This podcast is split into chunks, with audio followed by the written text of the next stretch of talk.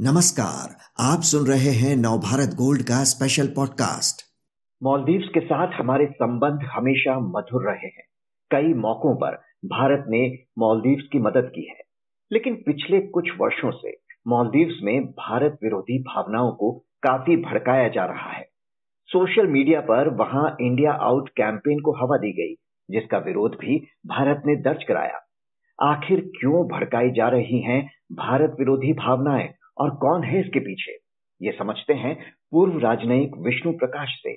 विष्णु जी, भारत तो हमेशा मालदीव्स के साथ खड़ा रहा है, उसका मददगार रहा है जब जब उसे ज़रूरत पड़ी।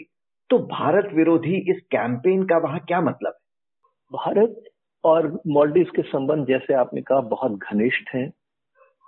और भारत ने बड़ी दोस्ताना, दोस्ती निभाई है मालदीव के साथ, हर तरह से सहयोग किया है।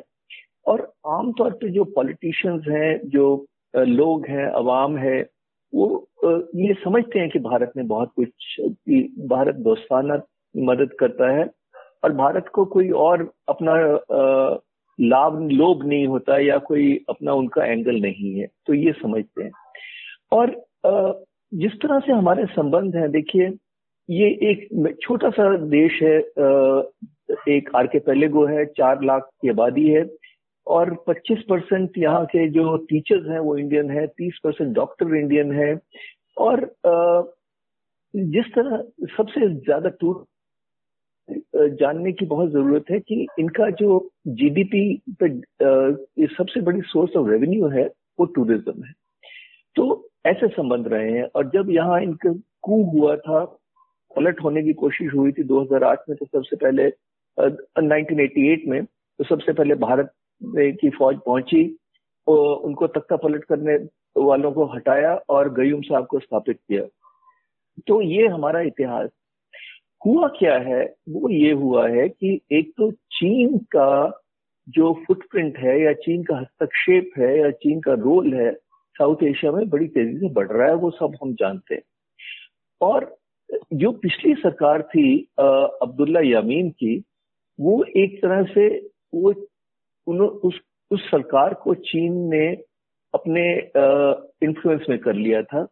और उसकी हद की बात तो ये है मैं आपको बताऊँ कि अब्दुल्ला यमीन के एक साथी सहयोगी को आ, काफ़ी सौ डेढ़ सौ मिलियन डॉलर का लोन दे दिया सॉवरन गारंटी पे जो कि कभी सुना नहीं है।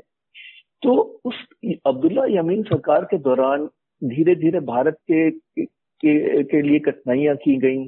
भारत को बोला गया कि आप अपने हेलीकॉप्टर वापस लीजिए। भारत के वीज़ा रोके गए। जीएमआर ने एयरपोर्ट की मॉडर्नाइजेशन करनी थी, उसको रोकी गई।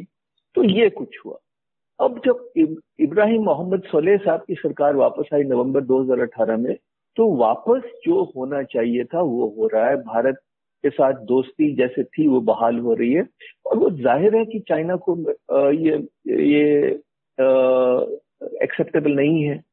तो ये जो बड़ा खेल खेला जा रहा है मुझे कोई शंका नहीं है कि इसके पीछे चीन का हाथ है और एक छोटा सा सेक्शन है पॉपुलेशन का मीडिया का जिसको भड़काया जा रहा है और कुछ नहीं। अगर इस एंटी इंडिया कैंपेन के पीछे चीन का हाथ है जैसा आप बता रहे हैं तो उसकी क्या स्ट्रैटेजी हो सकती है इसके पीछे? उसकी स्ट्रेटेजी बड़ी सरल है जी। देखिए, जो मॉलडीव्स है, एक बड़ा स्ट्रेटेजिक लोकेशन है। और स्ट्रेटेजिक भी है और इस, एक तरह से अगर मैं कहूँ कि इंडियन ओशन लाइट हाउस की तरह है या प्रहरी है इंडियन ओशन का या गेटवे है इंडियन ओशन की तो गलत नहीं हो। और चीन बड़ा कोशिश कर रहा है कि अपने मिलिट्री जो एस्टेब्लिशमेंट है उनको हर जगह लाया जाए मिलिट्री बेसिस लाए जाए। और उनका कोशिश ये थी कि आ, किसी तरह से मॉलडीव्स को अपने कब्जे में करके और उनका डेट इतने बढ़ा दें जैसे उनको B belt and road initiative में लाया गया। और तकरीबन 1.2 बिलियन डॉलर का उनको लोन दिया जो कि उनके जीडीपी का 25 परसेंट था। कभी सुना नहीं है कि 25 परसेंट जीडीपी का लोन आपने दे दिया ताकि वो वापस ना कर सकें। और हैरत की बात यह है कि जब ये अब्दुल अब्दुल्ला यमीन साहब की सरकार गई और इब्राहिम मोहम्मद सोलेह की सरकार आई तो उनको बिल दिया तीन बिलियन डॉलर का। आपने लोन दिया 1.2 का और बिल दिया तीन बिलियन का। तो ये है चीन का की हालत। और उस वक्त उनके लिए भारत ने उनको आ, कुछ पैसे दिए ये 1.3 बिलियन डॉलर के करीब दिए। कि आप अपना जो जो कर्जा है वो अदा कर सकें थोड़ा आप पे प्रेशर कम हो जाए। तो ये चीन के पास पैसे की कमी नहीं है। फ़र्क ये है चीन में और बाकियों में कि बाकी मुल्क जो हैं जो डेमोक्रेटिक कंट्रीज़ हैं रूल ऑफ़ लॉ समझते हैं वो इंस्टीट्यूशंस बनाते हैं। पॉलिटिकल लीडर्स के साथ पार्टनरशिप करते हैं। चीन का काम है इंस्टीट्यूशंस को कॉम्प्रोमाइज uh, करना। पॉलिटिकल लीडर्स को कॉम्प्रोमाइज करना। और ये यहाँ की बात नहीं है। हर एक जगह ये है। तो क्योंकि उनका इस वक्त इन्फ्लुएंस कम हो रहा है तो आप क्या करते हैं? आप अखबार वालों को एक दो को अपने कॉम्प्रोमाइज कर लेते हैं, कुछ लोगों को कर लेते हैं। और क्या कर रहे हैं ये लोग? एक कैंपेन जो है, ये कुछ लोगों में सीमित है। आप सोशल मीडिया पे रोज हज़ारों या सौ मैसेजेस डालते हैं। आप वोकली, वोकल होके बात करते हैं। ये कहते हैं कि इंडियन भारतीय लोग वहाँ के कानून का उल्लंघन कर रहे हैं, चोरी कर रहे हैं। तो आप ऐसे इल्ज़ाम लगा लगा के लोगों को भड़का रहे हैं। तो ये आम लोग तो नहीं करेंगे।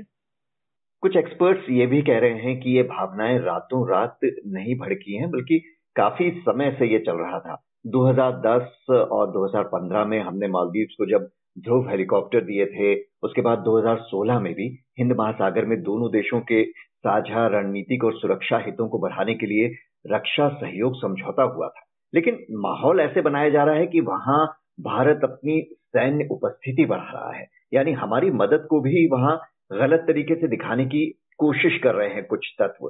तो डिप्लोमेटिकली भारत कैसे निपटे इस चुनौती से? ये बिल्कुल कर रहे हैं जी और उसमें सिर्फ़ ये कारण है कि जो ये एग्रीमेंट हुआ था ये इन्होंने मालदीव सरकार की कुछ की की रिक्वेस्ट पे इसको पब्लिक नहीं किया गया। तो इसमें बस जो कुछ भी होता है मालदीव की सेना है उनके आ, उनके लीडरशिप में हो रहा है। हमारे लोग जो भी कर रहे हैं वो मालदीव सेना की सपोर्ट कर रहे हैं। और क्या कर रहे हैं? जैसे ओशनोग्राफी है, आप पायरेसी को रोक रहे हैं, आपके कोई आपके फिशरीज में बाहर आके ट्रॉलिंग ना हो, उसको रोक रहे हैं। तो ये कर रहे हैं आप, पर क्योंकि जैसे मैंने कहा कि चीन का जो मुझे लगता है, वो मंसूबा ये था कि इनके जो कोई ना कोई आइलैंड एक दो मिल जाते तो वहाँ मिलिट्री बेस बनाने का तो वो बड़े परेशान हैं कि अब दोबारा भारत के साथ इनका ये रिश्ते इतने मज़बूत हो गए हैं। तो पाँच साल की जो इनकी इन्वेस्टमेंट थी आ, आ, जो आ, यामीन में वो एक तरह से समझे तो बेकार हो गई है। तो ये दिक्कत है पर हमको जो करना चाहिए वो ये करना चाहिए और करेंगे भी इनकी सरकार के साथ कि लोगों को लगातार बताना पड़ेगा। आ, पर मुश्किल ये होती है जैसे हम सब जानते हैं कि आप जो कोई नेगेटिव न्यूज़ है उसकी वो बड़ी जल्दी से पकड़ लेती है ज़ोर पकड़ लेती है। पॉजिटिव न्यूज़ को कहते हैं प्रोपेगेंडा तो वो हर एक सरकार को देखना पड़ता है।